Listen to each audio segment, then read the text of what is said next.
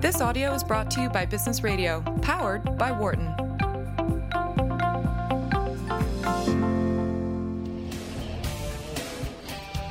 Welcome back. This is Dollars and Change on Sirius XM 111, Business Radio powered by the Wharton School. And our session is powered by the Wharton Social Impact Initiative. Yes, indeed. I'm Sherryl Kuhlman. And I'm Sandi Hunt. And we're here live every Thursday. And if you want to uh, think about calling in, we've got Kyle Robertson, who's a, a student and entrepreneur here at uh, the school.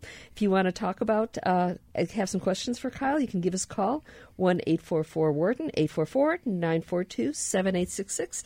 And Kyle, welcome to the show. He's the founder and editor in chief at Start You, a second year MBA student who finished his finals, has a few papers, and then he will be graduating. he looks pretty relaxed. The hard stuff must be over.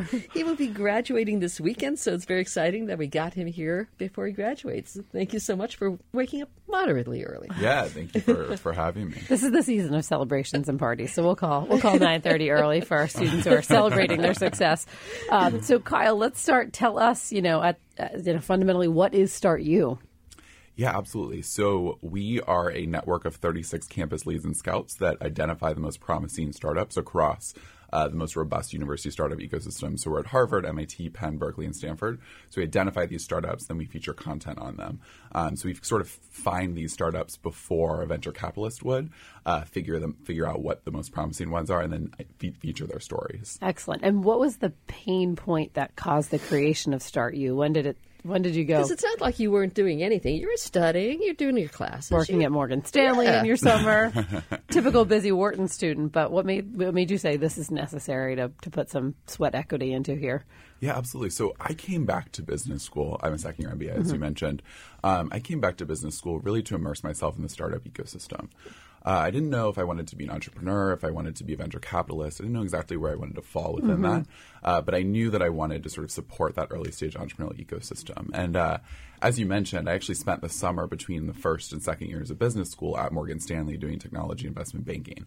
Um, I think it was a fascinating experience. I think you get a lot of exposure to some great companies, uh, but you're working with some of these later stage companies. So the Ubers of the world, the Airbnbs of the world, the companies that, you know, technically they're startups because they're still in the private markets. But exactly, but they're kind of massive behemoths, right? yes, right. Uh, no longer in garages. Exactly. Definitely not in garages, especially in this day and age. So, um, you know, I realized that I wasn't. It it didn't really make me tick, right? Um, you know, I, I really wanted to get back to to working with really early, early stage entrepreneur entrepreneurs. Uh, so when I came back for my second year of business school. I talked to a lot of my friends who were working on companies, and I was like, "What are your biggest pain points?" Um, and one of the things that was consistent across pretty much everyone was sort of a difficulty getting connected to the right people. So uh, the strategic partners, the investors, the people that really could help them push their businesses from zero to one. To quote Peter Thiel, um, and uh, I want to think about different ways that I could do that. So I uh, started just sort of playing with different ideas. I started blogging about Penn founded companies specifically. So each Monday, I would feature a different Penn founded company on my personal blog. Um, you know, I would talk to the entrepreneur, do some diligence, uh, help communicate their story, their mission, why they were working on what they were working on, but also delve into my perspective on the strategic landscape, what some of the challenges that that company might have with the market in the coming months, the coming years might be. So you're basically publishing what what investors would call a due diligence process. You were saying not only what does this company do, but what's the market like and how well do they do it and what makes the founding team uniquely qualified, this type of stuff. Exactly, and putting a little more pizzazz in than, than an a traditional investment deck, investment memo? Yeah, we, we try to make it. Is that even right? possible?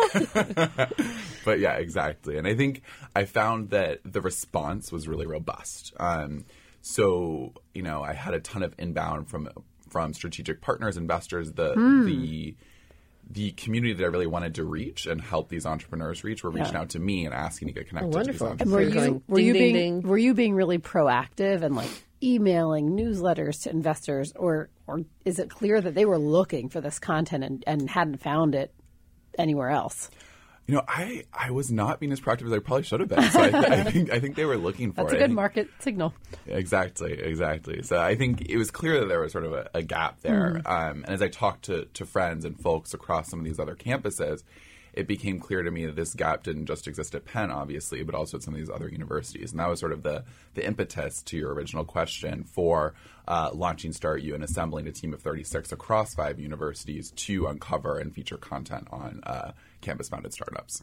Yeah, and is there um, obviously we we are coming at this from the social impact angle. We know that's a part of many of the companies featured. Tell us about the trends you're seeing in how this generation of of, of entrepreneurs, these you know, I guess technically MBA students are probably on the older end of the millennial, so mm-hmm. we can call them millennials. Are you calling uh, me old? no, I am too. I'm like just technically fit in in the definition. Um, but how are they thinking about impact in a way that you think is different than um, you know historically entrepreneurs might have? I think it's just more relevant.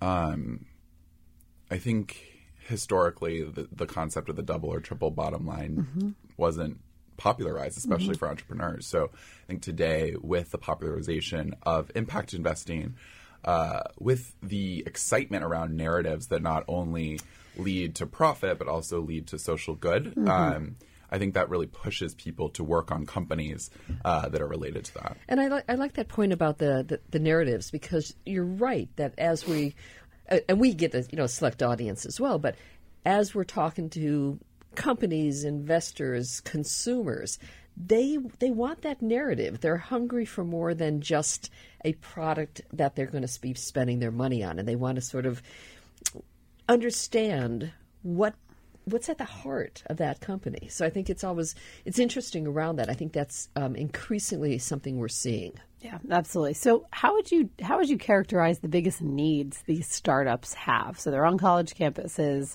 Um, is it just MBA schools? MBA uh, no, programs? So we look at uh, the entire university. Okay, so undergrads and MBA. So uh, if you can characterize sort of the greatest needs, what what are they? Oh, great question. I think uh, I think the needs, first of all, are just much larger than people think they are. Mm. Uh, you know, you have you have folks who you know think there are only three startups on Penn's campus, for example. There are actually 396 active startups wow. on the University of Pennsylvania's campus. Yeah. Um, know, I, I, think you can define active startups different ways. Sure, right? sure, sure. Uh, yeah. But according to Penn Wharton, yeah. do you have a napkin from the bar last night where you and your you and your friends talked about this idea? How exactly. much materiality do you need? Exactly. Um, so I um, think uh, I think there's just a ton of challenge. I think people just do not realize how difficult it is. Yeah. I think people see uh, the Neil Blumenthal's of Warby Parker mm-hmm. and the, the Mark Zuckerbergs of Facebook, yeah. and they think that you know, oh, I have a cool idea, I'll get there, right? right. Yeah. But it is so difficult, um, especially for students who don't have a track record as a serial entrepreneur to get the attention of these strategic partners mm-hmm. and investors. And I really think that is the biggest pain point. It's really getting to the people that can help you push your business forward and help you finance your business and and get you connected to the right people because you can have an awesome idea but everyone sort of has an awesome idea yeah. um, so it's really about the execution and, and, and being able to get connected to those people. Yeah, we just had um, some fabulous impact investors on the show, and we often talk about how you know investors are caring more and more, so the supply of capital is increasing. And how will how will um, the entrepreneurial ecosystem respond with uh, great investable opportunities? But what you're saying is there's there's a middle piece. There's how do they find one another? Mm-hmm. Um, has someone not done a dating app style uh, for matching entrepreneurs and investors? Tinder, Tinder for investors kind of thing? As I'm saying this, there, there's the 397th startup a, a, a Penn or Wharton student can start working on. Um, Kyle, you're, you're, referencing strategic partners. Um, I think it's easy for folks to imagine why these entrepreneurs need investors, right? Why they need capital. Mm-hmm. What type of strategic partnerships do they need? And, and, beyond funders, who are the types of folks that they're looking for? Mm-hmm. Absolutely. So I think it, it, really depends on the vertical of the business. So I'll sort of give you two examples. Um, one would be like a direct to consumer business. So there's a company uh, out of Wharton that graduated last year called Harper Wilde. Yes, so they do, bras. Yes, bras, exactly. uh, they do direct to consumer bras. They're really trying to, uh, as they as they say it, uh, take the BS out of bra shopping. Um, exactly. Fair point. Exactly. Um, and they have a big eye towards diversity, right? Uh, yeah, I, I think absolutely. they make bras in like skin tone. Mm-hmm. Oh, that uh, you know, that, not that one yeah. color of yeah. skin tone, right? They do. They do. Um, and they're really trying to, to drive prices down mm-hmm. as well. I mean, I think uh, I'm, I'm, getting on a tangent now, but I think that you know Victoria's Secret has has a large part of the market share Mm-hmm. um, in in the bra market specifically, uh, and I think it's it's the message that they're sending is catered towards this sexualized view of a woman, right? Mm-hmm. So I think they're really trying to take that out. Um, they actually have a really funny ad uh, that compares. Uh, you know the way that bras are bought today to the way that you could buy boxers for men, uh, and like sexualizing it. So, Oh, funny. um, We'll have to look for that, yeah. exactly, exactly. But to your to your original question around um, That'll get us some Twitter followers. let's, tweet, let's tweet that. you should, Bras, you should. bras and boxers. Maybe exactly. some attention from the university as Yeah, well. it was a mention mentioned in the New York Times. So, Oh, um, nice. yeah, They're doing in something good right. company, exactly. So that's one example. So what did what did they need? What were some of those strategic partners that were valuable to a, a business to you know B to C business to consumer product like that? Yeah, I think uh, I think the challenges are for the on the strategic partner side are actually less on on the consumer side, but uh, for them it's it's building those relationships with the manufacturer, especially when you're a small startup, right? Like at first, and Oh, you yeah. don't have the scale, you don't have the order, Right. so getting a uh, a Like a manufacturer lycra manufacturer. To, exactly yeah. to even take your orders is incredibly difficult so it's it's requires a ton of scrappiness i think and and jane and jenna who are the founders of Harper Wilde have that Yeah. um, so they were able to get there but it requires a lot of scrappiness Yeah. and then not, not to make this a show entirely about women's undergarments, but um, but we had the chance to hear Sara Blakely, the founder of Spanx, uh, speak, Mm-hmm. and uh, and and part of her story is that the supplier who ended up producing her first sort of like batch of products that allowed her to go to market, right? Because you're not. Often entrepreneurs aren't making these products themselves physically. They need to like link Yeah, into somebody some, else has to make them, right. major production facility. I mean, she wasn't sitting in her kitchen. Well, originally she did. She cut off pantyhose, and that was sort of the anyway. But she she hired me to net exactly. she said, and uh, we'll have to like find and tweet the story to make sure I have it accurate. But the the production facility, uh, the owner had daughters, and he came home and at dinner told this story like this woman wants to make basically footless pantyhose. Like who would want pantyhose if they're not visible? And the daughters were like, "Do it, do it, do it! Like we want that." And so he took the business and he made these first runs of her product. But if not for those daughters, if not for the dinner table conversation, you know, that might have just been a rejection. And the the cost is so high to entrepreneurs to be able to sort of link in. So, um, very interesting dynamic. We don't often talk about how do you get to those suppliers. You're Um, listening to Dollars and Change on Sirius XM 111, Business Radio powered by the Wharton School. We're talking with Kyle Robertson, who's the founder and editor in chief at StartU about startups About on women's campus, undergarments. About women's undergarments. if you wear women's undergarments, give us a call at one eight four four Wharton eight four four nine four two seven eight six six. I mean, it's a great discussion, really, about. Um, the the kind of passion that entrepreneurs are having and some of the challenges that, that they face. And a lot of these are, you know, student entre- entrepreneurs, which are even more interesting because they're going to class, doing some homework, having fun, and starting businesses. probably in that. In what order? Reverse order. Reverse order. yeah, they're, they're, they're starting their businesses, having fun, and going to class. So it's um, uh, Kyle. You had a second example. Yeah, yeah. Second example, um, and this sort of gets the social impact point as well, uh, is a company called UrSure. Um, so the the founder is actually out of Penn Med uh, as well as the Harvard Kennedy School, but he um, Slacker.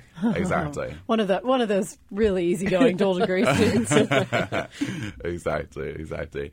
Um, but the company he's working on is basically an, an adherence test. Uh, it's a urine test for. Um, for a drug called PrEP, which is a drug that, uh, if you take it daily, prevents uh, the contraction of HIV. Um, So uh, for him, the partnerships are more on like the medical side, so building partnerships with the medical providers and that kind of thing, which is incredibly difficult uh, with all the relation, re- regulation around the industry um, and that kind of thing. So uh, you know, one thing that I was actually really excited about when I sort of was ideating the concept for StartU was that he reached out to me after I I, I uh, posted about his company um, and told me that he got like a pretty pretty rock star partnership as a result of the piece. So that was part of the the validation for the concept of launching StartU. Well, I mean, it's it's it is a great idea. When Sandi showed it to me, it's like, damn, that's great. I That's know. a really I was good like, idea. Sherryl. I think my first question was like, has someone else done this? Like, it's one of these ideas that sounds so simple. Like, yeah, there are great startups happening on campuses. Investors need to sort of one stop shop. And I was like, I think this is the first I've heard of it, but surely this must have been like done. So and I was I was just going to go to that point about the importance of making it easy for investors, right? Mm-hmm. Because they're busy trying to find all of these things. They're they're scouring the the, the sort of newspapers, et cetera. If you can make it easy for them to sort of find out where these great investments are, Mm-hmm. that's that's a really important pain point. Yeah, absolutely. Um, are you hearing, Kyle, at all from investors about what parts of your content are valuable? So we talk about the diligence process. You know, investors, of course, will go through their own diligence before they invest. But um, what what's getting their attention? What you know angles of the story? What pieces of the pizzazz seem to be uh, jumping off the page to the investor community? Yeah. Um, I think there's a number of different things, sort of takeaways that I've had from from the feedback we've gotten from investors. Uh, I think one is that investors just want to invest in blockchain companies. Right now. They're like, where are the blockchain companies? yes. I'm like, there are good companies that are not blockchain. Yep, yep. Um, so it's funny because investors, VC investors in particular, will always say like. Uh, entrepreneurs should find a problem and then Yes. uh, look for a solution to that problem, Oh, right? please, yes, yes. Um, exactly, but then they're asking for blockchain companies regardless of what the problem is, right? So it's like, well, you're kind of doing the opposite of what you're. it's what you're blockchain for blockchain. We're in. yeah, right, right. Exactly. blockchain for cats. Yep, exactly. Ten million. Exactly. exactly. All right. So CryptoKitties. so there are particular yeah there are particular um you know uh, what would we call blockchain? Particular tools that are are catching attention right now, like blockchain. How can that be you know utilized across different um, sectors? Anything else that investors are looking for or particularly gravitating to? Uh, I think a couple of other takeaways that I would note. Um, one is investors like people are investors are people, right? um, you know, You heard it. Sometimes. You, heard it here here. first. this was an amazing revelation. I'm a genius. Award Investors are people. There you go. but but like like all of us, uh, they want to hear a narrative. They want to understand why the entrepreneurs are working what they're work what working on what they're working on because you know when they're investing in these companies, especially the really early stage companies, the, the sort of seed investments, maybe the Series A investments as well, um, they are really investing in the founders. Yes. Yeah. Um, so they want to know that the founders have a really compelling reason Mm-hmm. to work on this and a really compelling reason that they're the right people to work Mm-hmm. on this. So I think bringing that narrative to them is really exciting. Yeah. Um, because yeah, go And ahead. I hear a lot of folks sort of write, they hear that and then they write it off as like the just the marketing angle of the entrepreneur's narrative. But what I think is uh, why why the investors actually care more is it's really hard to start a company. Being an entrepreneur is incredibly difficult. And if you are doing it just because, I don't know, I had this idea, and you're not emotionally invested or knowledgeable in some deep way, it's much more likely that you're just going to drop it when it gets hard. But it's also interesting too because what we know is that often there's there are significant pivots that happen, mm-hmm. right? Yep. And so you want the entrepreneur who, in one sense, sort of smart, has passion, has an idea, but is also willing to sort of get trained a little bit and say that might not work. Will Yeah. you change it this way? Maybe it's passionate about the issue rather than the product. Yeah. because we've we've seen a lot of right pivots necessary. I really care about uh, you know water pollution. Well, tried this didn't work. Tried Right, this didn't right. work. But that expertise keeps you hungry and, and committed. Interesting. Very cool. Um, are you seeing a shift in how the narratives are presented over you know over the years? That's a good question. I There's think so much media now that you can use. Yeah. Yes, yes. Uh, so in terms of medium, Hmm. I think uh, video is definitely you know more popular, and we're looking at getting into video. Oh, um, fun. In, a- in a more serious way. We recently launched a podcast. Actually, uh, one of my colleagues uh, at StartU, his name is John Hammond. He's actually also a Wharton MBA student. Um, he just just launched uh, a podcast. So I think that that's exciting, and people are definitely excited about uh, podcast and video content. Um, but uh, yeah, I think that's the short short answer. Yes. So let me raise the question: You're graduating. What, what's going to happen to StartU? it dies. No, I'm kidding. I mean, StartU is not me, right? StartU is a network of 36 people. So uh, when I graduate, I plan to stay heavily involved, um, especially in the expansion side of things, uh, and really making sure that we're continuing to uncover the truly most promising startups at each of these schools and making sure they they get connected to the right audiences, um, and also building out our presences across uh, multiple universities. That said, um, you know, I really see this as a student-run publication. I think there's something about being a student that allows you to be ears to the ground and figure Yeah. out Mhm. what the most promising companies are. Uh, so I have you know a, a leadership team in mind for this upcoming year, and you know they know who they are. You know who you are. they, they know who they are, and that uh, I you know one of the things that I'm most excited about this is we really do have uh, the most awesome 36 people on our team. Like they are just I would incredible. imagine it sounds like it sounds like a great gig. Yeah, right. Yeah, and I think your point is a really good one that it takes the eyes and ears on the campus. Because what else are you looking at otherwise? Their web page and their Twitter. Like you need to know these people and mm-hmm. see how long they've been at it, and you know, you take classes with them. You hear the questions they ask. You Right. see, you know what I mean? Like all of those sort of And intangibles. They're, they're real in a different way. So, what's the uh, website? Where do people find StartU? Yeah, you can find us at the, that's T-H-E, startu.com. Um, startu.com was too expensive. so we're thestartu.com. So There you go. definitely find us there. We also have a weekly newsletter. So if you go to thestartu.com slash subscribe, Oh, um, you can subscribe to that as well. I we will do I that. will we'll do have to get a few of these folks on the on the air. I as know, well. I know, I know. That's that's good. And and so, um, in just the the remaining you know minute and a half that we have, what what advice would you give to an entrepreneur who's sort of inspired by StartU, thinking about this, and wanting to say, look, you've been talking, you've got all these people that you've got contacts with. What what advice would you give me? I would say don't be scared to just dive in um, because it's really scary. Because w- when you're starting a company, you just have no idea what's going to happen. Really, all you have is you. Um, so don't be scared to dive in and dive in headfirst because you see folks who don't dive in headfirst, they sort of dive in like sideways, that kind One of toe thing in the water kind of thing. and that just does not work. You can't uh, you can't go and you know work for McKinsey and also work on your company on the side. You really do have to dive in headfirst. And the entrepreneurs that I've seen be incredibly successful, like Harper Wilde, the Bra entrepreneurs, and others, um, you know, those folks really dived in head first. Yeah. Yeah, and one of the I was given advice by somebody who was uh, an entrepreneur. He's like, "This is the best time to do the dive in," you know, because some people say, "I'll do I'll do it halfway and then I'll wait till I'm more stable and do it." No, now's the time to do it. You often don't have mortgages, children, Yeah. career commitments, etc. You can take that chance. Absolutely. So this has been this has been great. Well, we're reaching the end of the segment. I want to say thank you to Kyle Robertson for joining us in studio, founder and editor in chief at StartU, which is thestartu.com. For more guest interviews, check out our Wharton Business Radio Highlights podcast on iTunes and Google Play.